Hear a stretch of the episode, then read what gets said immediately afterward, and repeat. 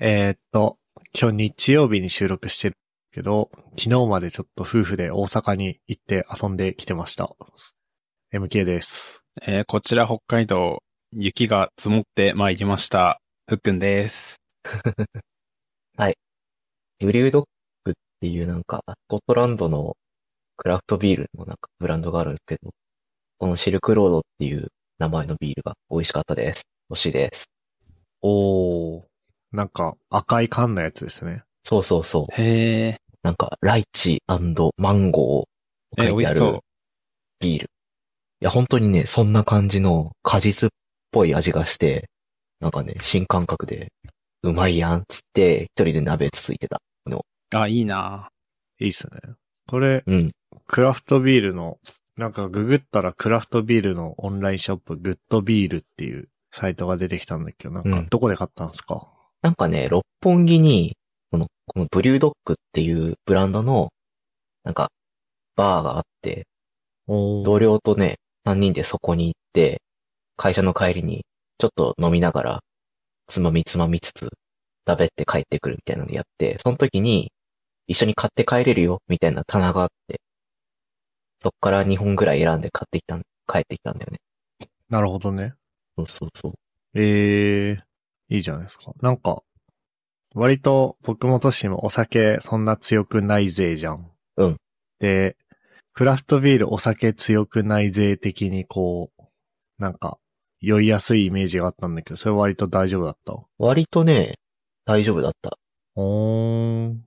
ただやっぱなりるほどね飲みやすすぎて、うんスルスル飲めちゃうから、ああ、こうペース気をつけないと、 なるほどね。速攻で頭痛くなったりするのはなる、そほうかもど。。僕はその、バーに飲みに行った帰り、電車の中でめっちゃ気持ち悪くなった。ああ、 なるほどそう。はい、そんな感じで、今日は、えっ、ー、と、2023年最後から2番目のエピソードっすね、これが。わお。ということで、毎年恒例の2023年買ってよかったもの会をやりましょイェイ。う。で、えっ、ー、と、そうっすね。まあ、あの、毎年、このポッドキャスト2019年からやっていて、で、一応毎年買ってよかったものの話を、あの、してるっぽいですね、年末に。うん。で、まあ、明示的に買ってよかったもの会ですってやってんのは2020年からで、2029年はタイトルに買ってよかったもの会っていうのは入ってないんだけど、まあなんかちょっと、買ってよかったものの話をしてるっていう感じで、うんうんうんえっ、と、去年までのやつを軽くね、おさらいしてから今年の買ってよかったものに行ければなっていうふうに思ってるんで、あの、まあ去年までのやつはいいよっていう人は、ポッドキャストアプリのチャプター機能で、2023年買ってよかったものまで飛ばしてもらってっていう感じでお願いします。で、えっ、と、2019年の、なんかエピソード 15? すごいね。エピソード15は僕とふっくんで二人でまったり話したやつで、うんなんかね、あの、ふっくんが適当な Bluetooth イヤホンいろいろ買って、なんか全うんうん然使えなくて後悔してて、で、いろいろけ、試してみた結果、アンカーのリバティネオっていう、あの左右分離型の Bluetooth ヘッドフォンを買いましたっていう話をしてたね。懐かしいな。それはなんか今も使ってるんですかさすがに今ももう使ってないか。今も使ってる。あ、マジですごいね。じゃあうん4年ものだ、4年ものだけど全然使えてるっていうことか。いや、そう、あのーこれはね、すごい思い入れがあるアイテムになってきていて、あの、落としても壊れないし、 うん。あと、なくしても結局最後には見つかってるから、すごいね。そう、もう買い替えれなくなっちゃった。もう、共にね、そう、共に生きてるイヤホンだね。共に生きてる。丈夫だからおすすめかも。へえ、え、じゃあ最さ新機種もう変わってそうだけど。バッテリーとかはなんか全然下手ってないの ?4 年とか使ってたら。うーん、普通に一日外出て、帰ってきて充電のとこ置いてって感じだから、その使い方で今まで困ったことないな。うーん。1日使えるんだね。うん。そうなんだ。それはじゃあ結構優秀だね。なんか、僕の AirPods は2年か3年ぐらい使った時に、もうすぐバッテリー切れるようになっちゃってさ。へえ。で、そうその2019年のエピソードの時に、なんか、バーっと聞いただけだからあれだけど、僕はなんか、キッチンのステンレスの調理台を買ってよかったみたいな話もしてたね。うんうんうん。なんか、中華料理屋の厨房にありそうなやつを自分の家に置いたみたいな。懐かしい。はい。で、次2020年からが、えー、なんつうの。ちゃん、ちゃんとじゃないけど、企画っぽくやったやつで、2020年ぐらいからは、こう、ランキング形式で、それぞれの3位、2位、1位っていうのを発表してったんだけど、2020年の第1位は、iPad Air と HHKB ハイブリッドタイプ S と、あとチラシお断りステッカーでしたよ。それぞれ第1位は。うんうんうんうん。これどれが自分のやつか覚えてるみんな。なんまあか iPad わかるか。見 たら分かった。まあそりゃそうだよね。ヨッシーはこのさ、2020年に HHKB 買う前まではどんなキーボード使ってたんだっけ これ何使ったっけあれかも。あのー、Mac、Apple の純正の純正の、ななんだっけ、マジックキーボードうん。みたいなやつを使ってた気がする。ね。そしたら、あれだね。この2020年に HHKB を買ってからが、今年のキーボード沼の始まりなのかもね。実は、もうちょっと前にやってて、おう学生の時に実は、レッツスプリットキーボードっていう、ああ、なんか買ってたね。左右、あの、自作キーボードと左右分割キーボードの走りみたいなうんえのーを買って、作って運用してたりしたから、実はもうちょっと前からブームは来てた。けど、そうだね。でも HHKB で、なんか、沼に浸かり出した気がする。なるほどね。うん。で、えーっと、2021年の1位が、えー、エピ2021年はエピソード116なんだけど、2021年の1位が食洗機、えーまたチラシお断りステッカー、で、ユーハ、グミサプリ、鉄養酸。 これもまあ、ね、わかるかな。食洗機僕で、ステッカーはトッシーで、僕だね。ユーハグミサプリ、鉄養酸がフックン。 これグミサプリまだ飲んでますフックン。もう飲んでないし、なんでこの時あげたのか記憶がない。ちょっとね、衝撃的だったね。なんでなんだ。なんでなんだ。なんだっけな。ちなみにその時のフックンは、あ、3位がなんかフックンなくて、はいはいはい。 2位がニトリのホットカーペットで、うんうん。で、、1位、1位がそのグミサプリっていう感じだったんで、なんかあれじゃあネタ切れしてたんじゃない追い詰められてたのかもしんないわ。うんで、で、あでもホホットカーペット未だに使ってるわ。本当うん。もう雪が降るくらいだからね、そっちは。そうそうそう。いいっすね。で、2022年がエピソード169で、えーペティナイフ、電動歯ブラシ、あとはワークマンのウォームジャケット。うんうん。これもまあなんか、どれが誰だかわかるね。トッシーがペティナイフ、僕が電動歯ブラシ、フックがワークマンのウォームジャケットということうんで。うん。うん。まあ電動歯ブラシはあの今でもね、今でもというか毎日使ってますが、ペティナイフとかどうですペティナイフね、あのー歯が欠けまくったね。あらまあらまあ。す、 でもすみ、すみかま重ねってやつだよね。あ、そうそうそう。それでも、なんとか研いだりして、だましだまし使って、見てる。えー、自分で研いでんのあのーなんだっけ、ハンディシャープナーみたいなさ、はいはいはい、はい。シャコシャコするやつあるじゃない、うん。あれを持ってたから、それで、吉田にやってる。なるほどね。なんか意外とあれかもね。本気の研ぎ屋さんあるじゃん。うん。ああそあ、こにそう持だってね。くと復活するかもね。復活するかも。そのなんか、ハンディシャープナーとか、あと、お店で研いでもらうんでも、機械でやってますみたいなところだとあれなんだけど、うん。いしょ職人が手でやってますみたいなところだと、わゆる金物屋さんというか、そうそういうそうとこそう行くとそやうって。くれるよね。そういうところでやってもらうとなんか、復活するかもね。やってみるか。はい。は い。ウォームジャケットはどうですかあ。あ、今も着てるよ。寒くなってきたから最近出して、うん。おー。やっぱ全然違うっすね。あったかい。これな、なんだっけなんか、なんか特別なやつなんだっけうん、特別なのかないや、あれ電熱線が入ってて、モバイルバッテリーつなぐタイプのやつとかも、だけど、そんな感じじゃなかったっけそんな感じではないね。ただ、もこもこであったかいってだけの。ああ。いわゆうんるダウンジャケット的なうん。そうそうそうそう。ののワークマン性。そうそう。ちょうどその時ワークマンにハマってて、うん。安さとちゃんとあったかさに感動した記憶がある。いいね、 超あったかくて水弾く系のやつじゃん、これ。うんうんうん。雪かきの時。便利。ああ、なるほどね。確かにはいはいはいはい。うんうんうん。あってよかったシリーズになるような、そういうの。はい。というわけで、去年までのやつを軽くおさらいしましたが、それを踏まえてですよ。うん。今年の買ってよかったものを話しましょうか。ははーいい。うーんとね、どうしようかな。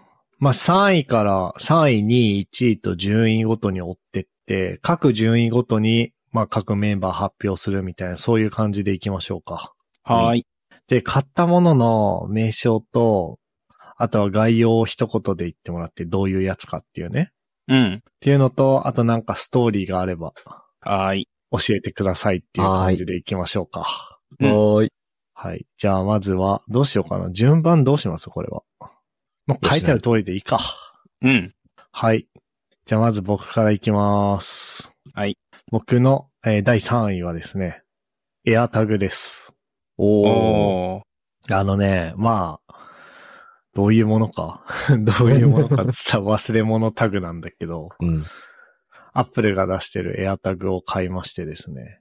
で、何につけてるかっていうと、僕、家の鍵につけてます。うん。なんかあの、僕、腰にカラビナで家の鍵をつけてるんだけど、うん。いつだっけな今年の、それこそ、なんか2月とか3月ぐらいに、オフィスに鍵を忘れたんだよね。うんん。で、なんか、その、なんて言えばいいんだろうな。腰に鍵をつけてる状態で、オフィスの会議室の椅子に座ると、そのカチャカチャカチャカチャ当たってうるさくて、うん。で、あ、うるせえなっつって外して机の上に置いといたのよ。うん。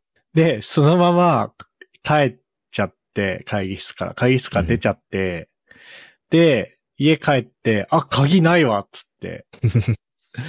で、まあなんか奥さんとかにあげてもらえればよかったんだけど、ちょうどその時奥さんも飲み会でいなくて、うん。で、またオフィスまで戻って、取って、っていうことをしたのよ。うん。うわで、その時に、あ、もうこれはもうエアタグ買おうって決意して買って、うんで、まあ多分エアタグ散々言われてるから、あの、自明というか、よく知ってると思うんだけど、うん。あの、手元から鍵が離れたりすると、携帯に通知が来るんですよ。うん。それでこう、あ、やべやべ、鍵置きっぱだったわ、みたいな。なくす前に気づける系ね。そうそうそうそう、なくす前に気づけるし、あと、なんだろうな。例外もアプリから設定できるんだよね。うん例えば家の玄関のところに、まあ、鍵って置いとくじゃん。うん。で、玄関から一番遠い寝室とかに行ったりして、それで、体から鍵が離れましたとか言われてもなんかうざいじゃん。うん。だからデフォルトで、なんか GPS 家になってる時は通知しないみたいなことができて、あいやそれは結構便利でしたね。あの、よかったです。これ、たまになんか、なんか Amazon なのに Apple 製品のセールやるんだって思うけど、たまにうん AirTag セールやってる時あるんで、ー。へえー。。そうなのね。そういう時にあの、買うとおすすめっすよ。いいね。はい。という感じで僕の第3位は AirTag でした。じゃあ、誰かなふっくん行きましょうかはい。えー、僕の第3位はですね、絶品レンジでパスタっていうやつです。 これ有名な気がしてて、そうだね。昔トッシーにもらった気がする。あ、そうなんなんだ。うん。ボルケーノみたいなやつ。あー、似たようなやつ結構出てるよね。これ各所で紹介されてて、めんどくさがりだから、なんか、楽にパスタ茹でれんだったらいいじゃんと思って安かったし、買ってみて、うん。で、確かに楽になったから買ってよかったなって思ったんだけど、なんかね、最初に熱湯を入れなきゃいけなくてお湯沸かすんだよね。うん。だからそこがちょい面倒いかなぐらいで、ああ。ただ雪、湯切りがいらないところがいいかなって思ってて、ああ、もう、沸かして、吸わせたり蒸発したさせてる部分で全部水使い切るパターンのやつね。そう、チーンってなったらもう、ほぼ水がなくて、もちもちの麺だけがそこに残ってて、うん。湯切り分の洗い物がいらないのと、のそその器で食べることに抵抗がない人はそこにソースぶち込んで食べちゃえば洗い物が減るっていうところが気に入ってうる。ん。確かに。なるほどね。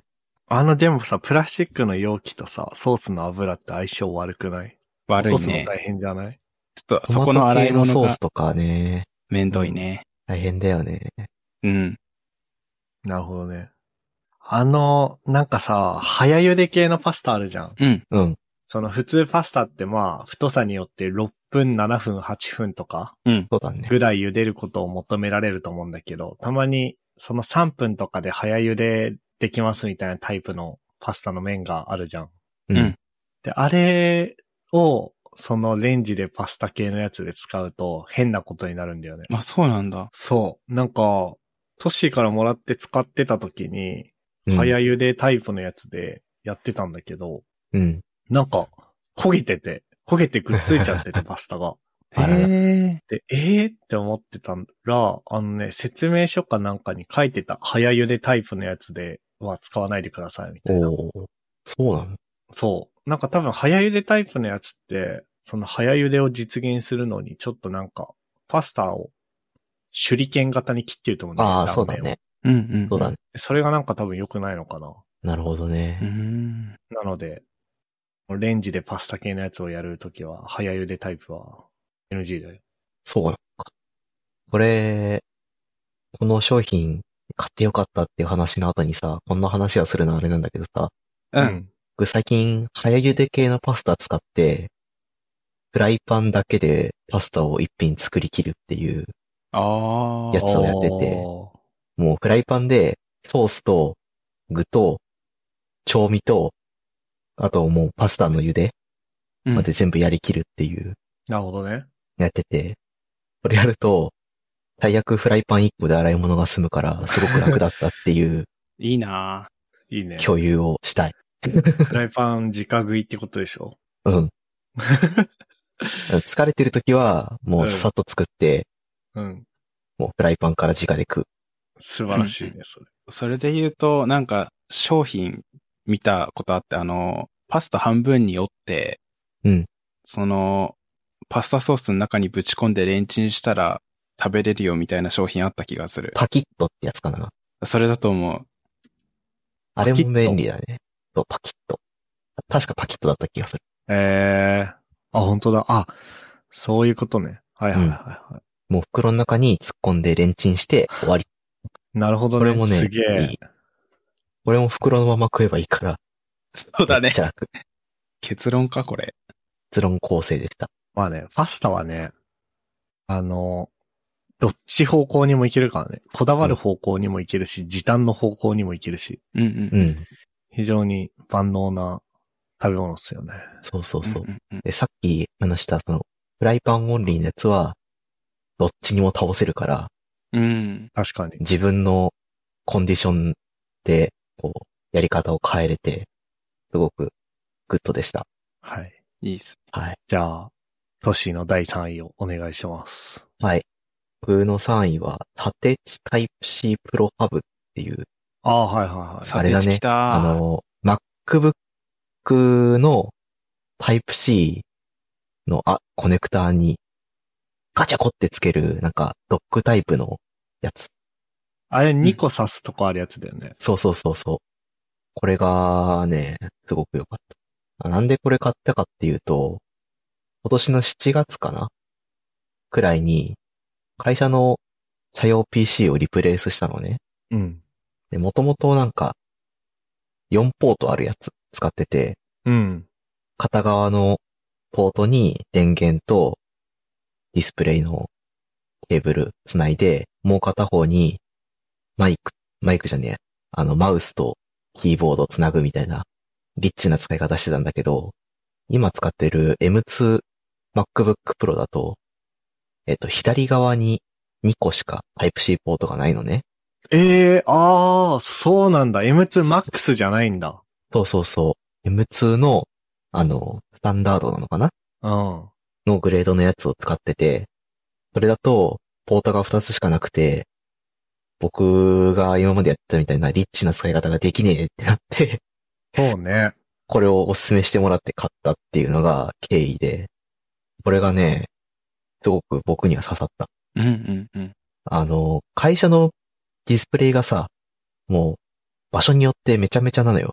こう、ケーブルも違うし、ああの、あれ、あの、PD タイプタイプ CPD になってるのと、そうでないのと、うん。 HDMI しかさせてないのと、みたいなので、もう、どこに座ろう、座るかわからない、その、なんて言うんだっけ。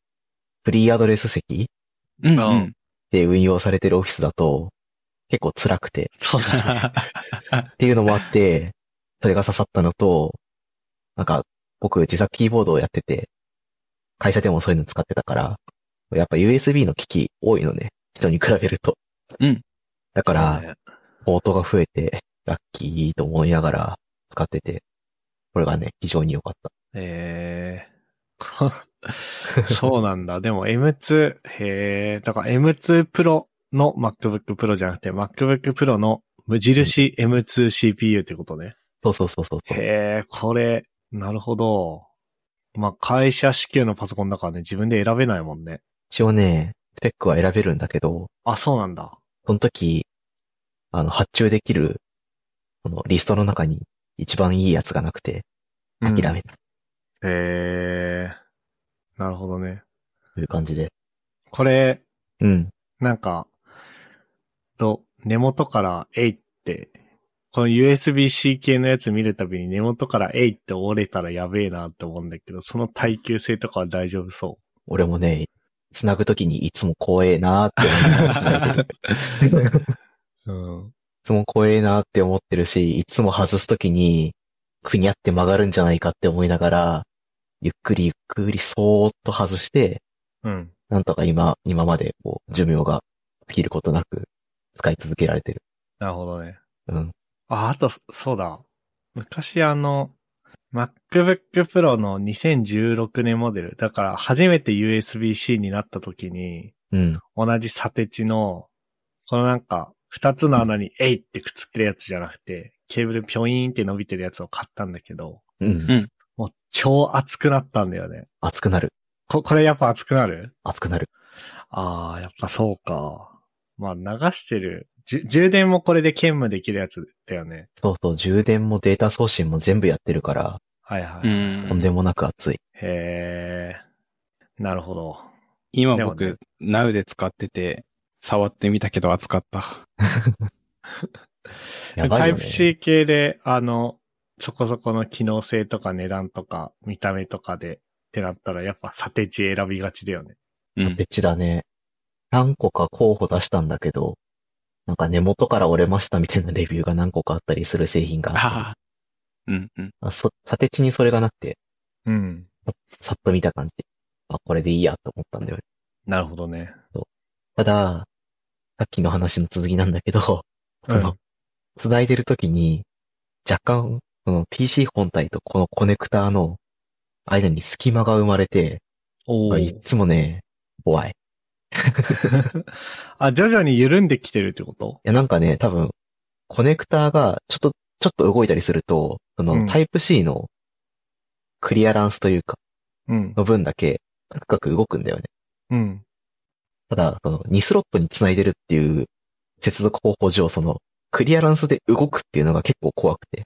そうだね。で、しかもこいつってさ、その真ん中にポートがあって、こう、左右からのポートにかかるモーメントが一緒ってわけじゃないじゃん。うん。この、これだと、マイクロ SD カードが刺さる口側から、こう、うんうん。つながっ、コネクターの方にキュッて曲げると、多分コネクタ曲がっちゃうみたいなそうね。んうんうん。不安があって、ちょっとそこだけね、不安ポイントがついてるね。ので、やっぱケーブル式の方が安心するかもしれない。うん。なるほどね。まあでも見た目がいいのはこっちだよね。そうだね。見た目は、なんか、スッとしていい感じです。ね。はい。と。はいいうわけで、3位までは一気に発表されましたが、エアタグに、あとフックのやつがなんだっけパスタに、パスタ。えー USB ハブ。はい。じゃあ第2位行きましょうか。はい。はい。じゃあ第2位も僕からで、えーっと、ロボット掃除機ですね。アンカーのユーフィークリーン G40 プラスってやつです。出た。うんうん。で、えーっとね、これがね、いつだっけな。なんかプライムデーで買って、当時、えーっと、49,900円かな。あ、違うな。49,900円が定価で2万円割引だから29,900円で買ったんだ。いいおね。ーで、えーっと、なんかこのシリーズで、いくつかバリエーション、4つバリエーションがあって、えっと、ゴミ収集ステーションの有無と水拭きの有無か。うん。うんで、バリエーションがあるんだけど、僕のやつはゴミ収集ステーションありで、水拭きがなしですね。うんうん。で、なんか結構感動したのが、まあなんか、まあこのゴミ収集ステーションのついたロボット掃除機っていうのは、もう結構前からあったじゃん。ルンバで。あったね。で、欲しいなって思ってたんだけど、これ、確か、そういうやつ出た当初10万とかの、こう、結構上位のルンバのモデルじゃないとなくて。うん。で、そこから数年経った今、こう、まあ、3万円とかで、ゴミ収集ステーションモデルが買えるっていうのに、僕は結構感動して、うんめっちゃ良かったです。あの、もう予想通り。おーいいね。これあれだよね。アンドロイド、アンドロイドじゃねえやあ、なんか、アプリでさ、うん。設定したりとか、動作状況を確認したりとか、できるやつだよね。あ、そうそうそうそう。ユーフィーの、なんか公式のアプリで、うん。まあ掃除の開始とかスケジュール設定とか、あとね、掃除中とか掃除終わった後に、掃除の軌跡、うん。こう、都度、通った道とセンサーで読み取ったデータをもとにマップが作られて、うん。ここ通りましたみたいなのが見れて結構楽しい。うん。いいね。これはさ、ステーションの方うん。で、なんか多分ロボットがゴミ、持ってきたゴミをこう、集積して、なんかしてると思うんだけど、うん。あの、ステーション側はサイクロン式それとも、なんか、紙パック式紙パック式だね、ステーショ紙ンはパック式か。うんああ。こっちの方が良さそうだな。そうだね。でももう5ヶ月ぐらい使ってんだけど、まだ紙パック交換してなくて。うん。これなんか、まあ絶対さ、まあそのどういう動きをするかというと、集めてきて、ステーションに戻ったら、ステーション側でこう、爆音が鳴って、ワーン ってこう吸われて紙パックにゴミが入るんだけど、いつかその紙パック交換しなきゃいけないじゃん。うん。それがなんかこう、なんだろう。それは教えてくれんのかどうなのかがちょっとわかんないんだよね。そろそろ紙パック交換してくださいって教えてくれんの か、どうなのかはちょっと気になるな。もしかしたらもうパンパンで、 ね。怖いね。もうパンパン、あ、ちょっとやだな。ちょっと調べとこう、終わったら。 あ、でも約2ヶ月間ゴミ捨て不要って書いてるから、もあら。うちょっと手遅れかもしれないな。手遅れかもしれない。あ教えてくれないんだ、これ、ということは。そうか。確かに。紙パックがパンパンかどうかを検知する方法難しそうだな。確かにね。まあ、しかも2ヶ月、2ヶ月っていうのもね、毎日掃除するかどうかで違ってくるしな。うん。ちょ、ちょっと後で調べてみよう。で、ただ、これ1個だけ文句があんのが、うん。あの、こういうやつって、あれじゃん。入っちゃいけないところを設定できるじゃん。うん。いろいろな方法で。うん。うん。で、えっとね、これの前に持ってたやつは、こう、マグネットテープみたいなのを床に敷いて、それが境界線となって入っちゃいけないゾーンを設定できたのね。うん。で、なんか、これにも、今回買った G40 シリーズにもあるにはあるんだけど、なんか水拭きありモデルじゃないとそのマグネット境界、マグネットテープによる境界線設定できなくて、うん。へいえ。やなんか、水拭きの有無で水拭き以外の機能差があるのがなんか、ちょっとやめてほしいなっていうのはありましたね。うん。センサーか。 うん。いや、なんかさ、水拭き、なんだろう。こう、水拭きいらないなって思ったのは、その値段を安くしたいから水拭きいらないって思思ったというよりは、うん。普通にカーペットというかラグ、うん。ある程度毛足があるラグがあるから、水拭きいらないなっていう風にしただけなのよ。う。ん。でそれなのに、こう、マグネットの境界テープでも差別されるのはちょっといただけないなって いうのはありますね。なるほどね。という感じでございます。ういじゃあ、ふっくんの第2位お願いします。はい。えー、フィリップスのソニッケア3100シリーズ、電動歯ブラシです。おー。いや、なんか、去年の買ってよかったものリで、MK が確か電動歯ブラシ上げてて、そうだね、パナソニックのドルツだ。うん。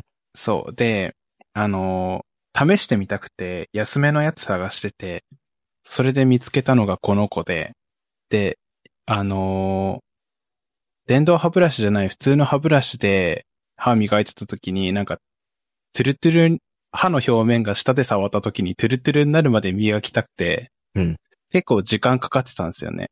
で、電動歯ブラシ使ったら結構早くトゥルトゥルになるから、単純に歯磨きの時間が減ったのが結構嬉しかったですね。ああ、いいね。うん。そう。で、やっぱ使用頻度も、あ毎日使うものだから、その短縮時間考えたら買ってよかったなって思って。ただやっぱこういうのの宿宿命として、ブラシを定期的に変えなきゃいけないんで、お金がかかり続けるっていうのはやっぱあるなって思った。そうね。確かにねそ。うそう。あと、あれかな、あの、充電ステーションみたいなところに挿して充電するんだけど、たまに接触悪くて充電されてない時があって、使おうと思った時に使えない時があって、ちょっと困ってるっていうのはある。あ、そう。それそんななんか、うん。 3日ぐらい充電しなくても割と平気だったりしないいやー、結構毎、回充電しないといけない毎回充電しないといけないかも。ええなるほどね。あ、じゃあ結構、うん。ガチでやってる歯ブラシ。あ、ガチでやってる。が、ガチでというか、長時間。うん。ええじゃあ、そういうことなんだね。安いってのもあんのかななんか、6000円ぐらいだったし。うん。なるほどね。そう、入門にはいいんじゃないかなって電動歯ブラシの思ってます。なんか教えてくれるその、ブーっとこう振動させてる間に、ちょうっんと、ブーブーブーブーとか言って、あはい、じ ゃあ、今下の歯やってるんだったら上の歯行こうね、みたいなの教えてくれたりする教えてくれる。あれ早くいない早い。あれ全然従ってない僕。うん、僕もガムシして る。なるほどね。うん。僕も最近パナソニックの製品買ってさ、うん。僕のは電動歯ブラシじゃなくて、シェーバーなんだけど、う。。うんこのシェーバーも、接触がたまに悪くて、全く充電されてないことがあって、えあなんーかね、充電されてない話すごいわかる。いや、困るよね。うん。なんか気づいたら自重でさ、充電のせ、接触部分からさ、パカって離れてたりしてるんだよね。あー、困るな。なるほどね。マガジンが自重で落下するのと一緒やっ た。確かに。こんな感じ。はい。じゃあ、2位のラスト、お願いします。はい。僕の2位は、タープの加湿性空気清浄機お、プラズマクラスター7000っおていうー。やつで、これのね、僕が買ったやつは、型落ちしてめちゃめちゃ安かったんだけど、2021年モデルみたいなの買ったんだよね。おー、2年落ちか。そう、2年落ちで、その時 Amazon のセールもかかって1万、定価2万8000円くらいなのを1万7000円くらいで買ったから、うん。お得だった記憶があって。なんで買ったかっていうと、僕、東京来てから、杉花粉にうんで。すね、あの、鼻腔を侵略され続けていて、もう、春になるとね、くしゃみ止まんないんだよね。うんううん。ん。で、くしゃみ止まんなくて辛い辛いって言ってた、言ってて、あそろそろなんとかしようと思って、これやと思って、買って、届いて、こう、回した瞬間になんか、呼吸が楽になって、おー。回した瞬間ではなかったけど、回うしんてしばらくしたら、くしゃみが出なくなりつつあって、これが空気清浄機の力かってこう、なんか新たな力を手に入れた主人公みたいな気持ちになって、すごく嬉しかった記憶がある。ね。僕、花粉ではないけど、なんか、ハウスダスト系埃で、うん。なっちゃうから、あるとないとじゃ結構やっぱ体感違うんだよね。こんなに違うんだって、買って初めて気づいた。なんか、ウイルスを殺すとかそういう系の効果はちょっとよくわかんないけ うどん。ちょっと何言っていいかわかんないですって思った けど、でもそ単の、純にね、物理的な、なフィルターとさ、こう水入れておけば、加湿もしてくれる。うん。うんで、こう、なんで、湿度をさ、一定に保とうとしてくれるじゃん。あれがいいね。っうんうんうん、そうねお。なるほどね。て感じで。か、フィルターちゃんと掃除機で吸ってるうん、たまに吸ってる。おー。オレンジ色のランプがピコピコって光って、なんか、あ、教えてくれるんだ。そう、教えてくれて、その時になったら、ウィーンっつって、ハンディで吸って、うん。で、外でパンパンって軽く、フィルター叩いて、う。うん。意味があるのかはわかんないんだけど。で、戻したら、なんかランプ消えてたから、あ、これでいいんだって思って、それで運転 してる。なるほどね。 うん。僕の持ってる空気清浄機、パナソニックと、あとダイキンのやつがあるんだけど、うん。それ教えてくれないから、そうなんだ。そう。たまに埃でびっしりになってて、あ、やべえやべえっていう、はい。はい感じで、えっ、と、2位まで来たのかなはい。うん。じゃあラスト1位行きましょうか。ウィス。じゃあまず僕の1位なんですけど、うん。えっ、と、ズームのポッドトラック P4 ってやつです。ほ。あの、ポッドキャストの収録を、まあ、ポッドキャストに限らないけど、ハンディレコーダーですね。音声のレコーダー。あれですね。9月頃に、北海道で運用してたあれですね。そうそうそうそう。あの車内録音の時。車載収録をやるときに使ったレコーダーであり、あとは、あの、秋葉だっけ秋葉かどっかで僕とトッシーとやる気ない FM のそうマだークさんと菅井さんお呼びして収録したときにも使ってたやつで、うんまあ、あの、これを買ったことによって、まあ、車載収録もそうだし、オフラインでの収録っていう選択肢がね、あの、このポッドキャストで増えたのがめちゃくちゃ大きいなって思って。いやー、ありがとうございます。いや ー、ありがとうございますあ。りがとうございます。で、特に車載配信の時は、あの、まあ、なんだっけ。ハンディレコーダーはその、ポッドトラック P4 ってやつで、で、マイクで、オーディオテクニカのプロ、プロ 8HE ってやつを使ってるんですけど、うん。これもなかなか、ハイパーカーディオイドタイプで、口元のやつだけをこう、音を拾うっていう感じなんで、車の音とかもあんまり入らないようになってたし、いいね。めちゃくちゃいい買い物をしましたよ、これに関しては。いいね。いいううんうんうんあの、もう4年んこのポッドキャスト5年目か。5年目なんでね。で、アフターコロナになってきたのもあって、新しいチャレンジってことでオフライン収録をするっていうにあたって、えーうんうんこいつの存在がでかかったんうん。で、確かに。僕にとっての1位は、このポッドトラック P4 です。いやー、ポッドキャストの可能性、広がり、ぶつかり。めっちゃ良かったっすな。ね。はい。じゃあ、ふっくんの1位もお願いします。はい。え僕の1位は、アンカーユーフィーのスマートスケール P2 プロ。えっ、と、アンカーから出てる体重計ですね。おー。で、これのいいところが、あの、乗るだけでアプリと連携して勝手にすべて記録されていくっていうところが良かったですね。おい、すごい。これ僕も持ってます。マジ っすかおー。で、これ選んでる時に、あの、他のやつで安、他の会社から出てるやつで安いのとかあったんだけど、なんか白地に赤ラインが入ってたりとかして、なんか、ちょっと中二チックな。そうそうそうそう。でも、結局僕選んだ色も、あの、黒に水色のラインが入ってるやつだから、あれなんだけど、まあ、色、色も気に入ってますっていうね。おしゃんだよね。おしゃん、そう。めっちゃおしゃだった。あと、アンカーから出てるっていう信頼度も高かった、個人的には。わかる。そう。アンカーのブラン、アンカーが出してて、かつ、まあなんか、こう、デジタル計測系の機能がついてて、うんで、何よりこう、家に置いててダサくないっていうのが、うん なうんんうか、んいいいバランスしてるよね。価格もそうだし。そう、価格もまあまあで良かった。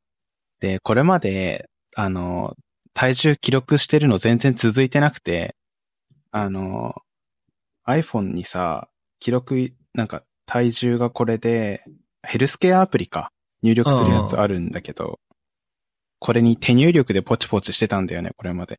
うん。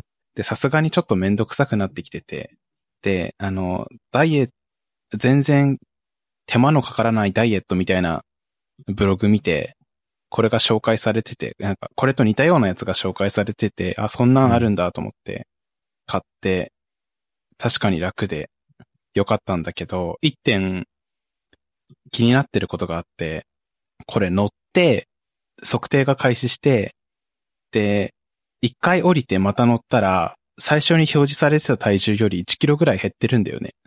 その、 たまにあるね。体重計の乗り降りで1キロ痩せたんじゃないなるほどね。上り降りてね。えー 1キロその、 1キロまあそう、ちょっと減る。 1キロはちょっとずれすぎだね。数千カロリーをその瞬時に 消耗して、そう、なんか一回乗って、結果出たかなぐらいの時に表示を見たら、81って出てたところで、一回降りてまた乗ったら、なんか、ちょっと減ってて、毎回やってみたら。ら、そう、そうだったから、うん。なんかそれ以来、乗って降りて乗ってっていう計測方法をしてるんだけど、 どっちが正しい体重なのか未だに分かってないから、実は記録してる体重が間違ってるかもしれないっていう懸念はずっ とある。 5回くらい乗り降りして平均取ろう。いいね。まあでもあれじゃないなんか、あの、推移を、推移を見ればいいから。そうだね。ずれてたらずれ、 ず、ずっと同じだけずれてんだったらそれはそれでいいんじゃない っそうだね。うんうん確うんうん。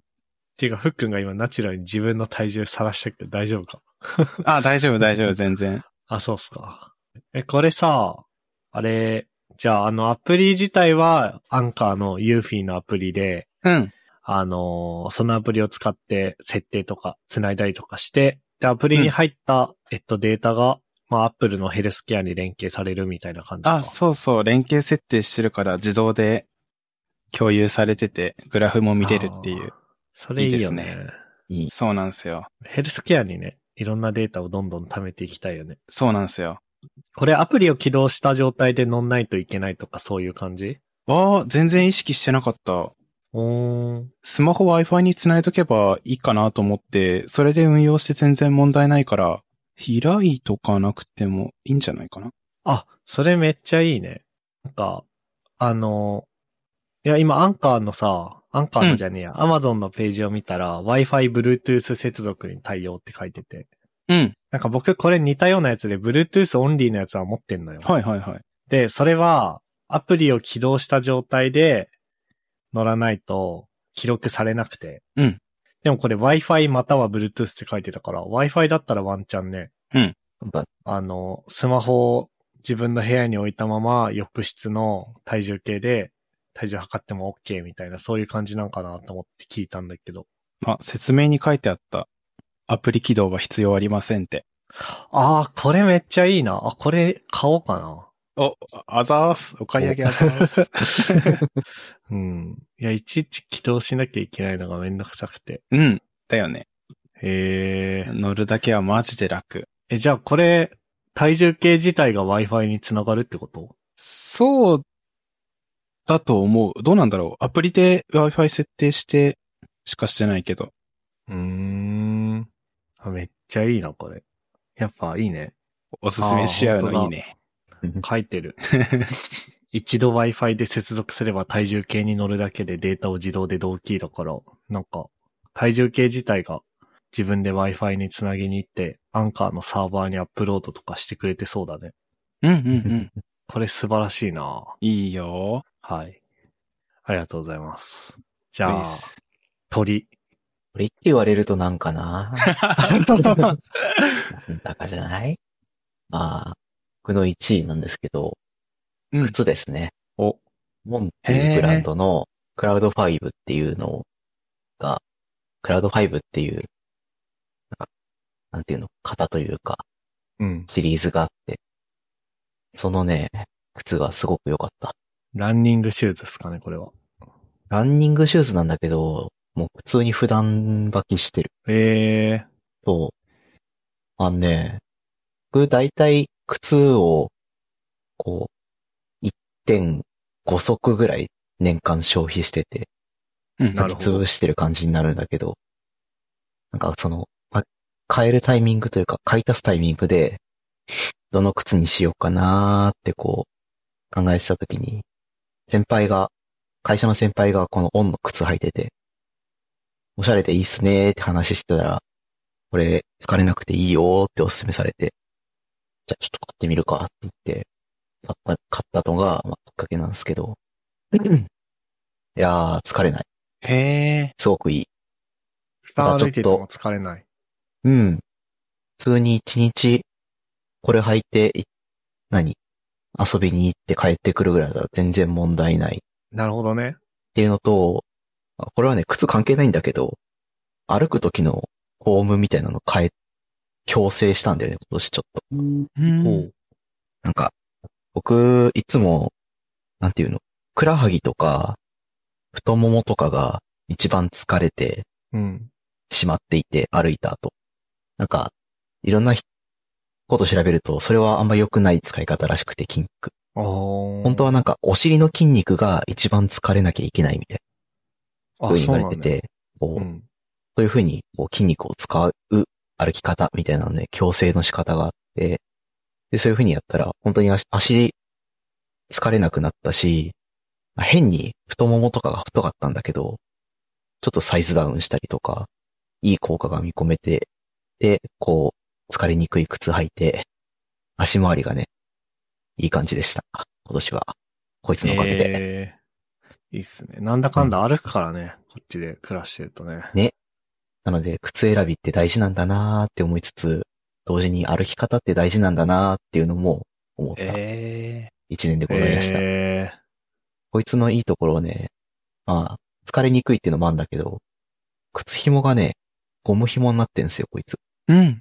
だから、ゴム紐の長さだけ調節しておくと、靴紐を結ぶ動作がいらないっていうのあ、めっもちゃいい。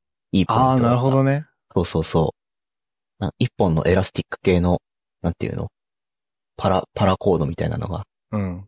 ビョンビョン伸びる系のコードが入ってて、それをどっかで、こう、長さ調節しておくと、もう変えなくていい。これがね、なるほどね。届いた時はすごいきつくて、足の甲のところめちゃめちゃ跡ついてたんだけど、ちゃんと調整しては履いたら、なんか自分の足にどんどん馴染んでいくし、いい感じですよ、これ。へえ。なんかずっとそういうのあるってのは知ってたんだけど、またまたみたいな感じで、ずっとこう結ぶタイプの靴紐を使ってたんだけど、これになってからね、これしか使えなくなってしまった。スイスの会社なんだね、このオンっていうのは。あ、そうらしい。なのでちょっとサイズはちゃんと履いて選んだ方がいいかもうん。しんない。なんか20、僕、普通のシューズメーカーだと26とか25.5とかなんだけど、25履いても、ああ、ぴったしくらいだなって思うくらい、ちょっと大きめに作ってあるから、ここはちゃんと気に入って選んだ方がいいかもね。あー。あ、これ売ってんのその普通の靴屋に。なんか池袋でちゃちゃっと選んできた。ええー。なるほどね。うん ABC マートとかなんだっけ。あの、アウトドア系の靴とか、バッグとか、そういうの売ってる。忘れちゃった名前。村、紫スポーツああ、はいはいはいはいはい。と ABC マート行って、選んで、これになった感じだね。ああ、そうなんだ。あそうなんかその辺で売ってんのはいいね。なんか。うん。あとあれだよね。最近だと Amazon がさ、うん。なんか、返却、一週間試しで履いて返却できるみたいなサービスやってるよね。うんそう Try before your buy だ。アマゾンの商品ページに行くと、その、そのなんかトグルボタンみたいなのが出てるね。あ、本当だ。そう。まあ、これ使うのもありなんじゃないかなと思うわ、思った。なるほどね。うん。へえ、なんかクラウド5って最初表示されてるの見たときに、 うん。なんかあの、なクラウド系のなんか SARS とかかなって思ったりして。なるほどね。 靴でした。。靴ね。なるほどね。うん。はい。というわけで、各社、各社じゃねえや、各メンバー、1位、2位、3位出揃いましたが、どうっすかね。えーっと、 3位が、エアタグ、パスタ、ハブ。2位が、掃除機、電動歯ブラシ、加湿空気清浄機。ああ、2位はみんなあれだね。家電だね。家電系だ。確かで、1位が、えー、ボイスレコーダーに、体重計に、靴。うんという感じで、はい。今年買ってよかったもの、3人の、それぞれの買ってよかったものが出揃いました。に。いやー、それぞれで気になるのあるね。やっぱり。ね。うん。うん。僕はあの、ふっくんの体重計を、体重計ちょっ。と買おうかどうかっていう感じですね。 うんうんうん。僕はエアタグ安い時に買おうかな。それエアタグね、謎にセールやってるんでおすすめです、その時に買うのうんうはん。うんエアタグってさ、アンドロイドでも使えるのかなあ、どうなんだろどうなんだろうね。う。なんかね、アップルじゃないエアタグみたいなのあるよね。アンカーとかが出してるやつ。うん。うんアップルのエアタグアンカはーどうなんだろうプ。レイヤーだと、UFI セキュリティみたいなやつあ、そうそう、なんかカード型のやつないうん、あるあるある。こう考えそれだっるたと、ら使えるとと思う。ユーフィーが侵食してきてるな。ユーフィー侵食してきてる、ね。 UFI さんあるよね。うん。はい。というわけはで、えーっと、一応、ランキング1位、2位、3位とは別に、その他っていうのを皆さんにピックしてもらってるんですけど、うん。完全思いつきだけど、これはアフターショーで話しますか。うん。はい。じゃあ、その他に行く前に、どうでしたか ?2023 年の買い物は。なんか僕はね、うん。この何、年末に買ってよかったものを探す作業をするんだけど、う。うんん。今年思ったのはなんか、あれ、例年に比べてそんな迷わなかったなっていう、大変じゃなかったなっていうおー。おうのを思ったね。だからなんかあんまり、なんつうの、ドカンっていう、こう、ね、わざわざ洗剤とか消耗品買ってさ、買ってよかったもので話さないじゃん、そんなに。そううね。ん。だから、そういう、買ってよかったものにあげられるような、ドカンっていう買い物はあんまりしてないなって思った。うん。うん、うん、 うん。皆さんはどうすか僕は、注文履歴ずーっと見てってて、積んどくしてる本が多すぎて引きましたね、自分 に。ああ、もうね、目に入れないようにしてる、それは。やっぱみんなあるんだ。僕はね、やっぱ靴と空気清浄機良かったなって思ったのと、うん、うん。あ、それはね、もう、選んでね、選ぼうねって話した瞬間にもうこれとこれは1位と2位って決まったんだけど、うん、うん。そうこんな感じで、やっぱね、それ以外だと、今年買った漫画、いい漫画よかっ多かったなと思って、 おー印象に残ってる漫画が何作品もあって、買った漫画が豊作だった年だなって感じ。なるほどね。うん。なんかそうだね。あの、買って、読んでよかった漫画とか、見てよかったアニメとか、そういう方向で攻めるのもありだよね。ありや。ああ、なるほどね。バリエーションがある。うん。あ、それで言うなら、あの、た、食べて美味しかったコンビニスイーツ部門とかやりたいわ。あーやりたい。すげえ な。なるほどね。ちょいちょいあるから ね。あるね。それあれじゃないなんかみんなブログでやれば。確かに。確かに。うん。 確かミにルすぎフるはな、ポそッれドは。キャスト、アドベントカレンダーをやればよかったのか。あああ、ーなるほどね。え、12月だけだったらみんなブログ書くうん、いけると思うい。けると。あ、なるほどね。じゃあ3人、3人プラス、こう、 なんか関関係者というか、リスナーさんも思う。関係各位飛び入様り参加歓迎みたいなのでやりますかやりますか、来年。来年。もう来年の話をしてる。よし、今日一人アドベントカレンダーになんか、リスナーさんが参加してくれててそうだよね。うん。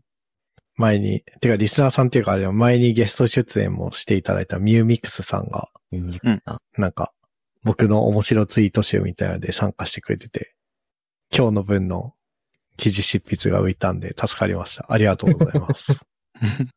はい、そんな感じですかね。 ういっすはい、じゃあちょっと、どなたか読み上げてもらっていいですかラストのやつ。読みます。はい。今日は、エピソード224かな。 224。了解。ここまで聞いていただいた皆さんありがとうございました。番組内で話した話題のリストやリンクは、ゆる 28.com スラッシュ226にあります。 4、4、4。 224?224 でした。すいません。スラッシュ224にあります。えーと、番組に関するご意見、ご感想は、Twitter ハッシュタグ、シャープゆる28でツイートをお願いします。面白い応援したいと思っていただけた場合は、Patreon ボタン、ウェブサイトの Patreon ボタンから、サポータープログラムに登録していただけると嬉しいです。それでは、MK ふっくんとっしーでした。ありがとうございました。ありがとうございました。。 And now, a short commercial break.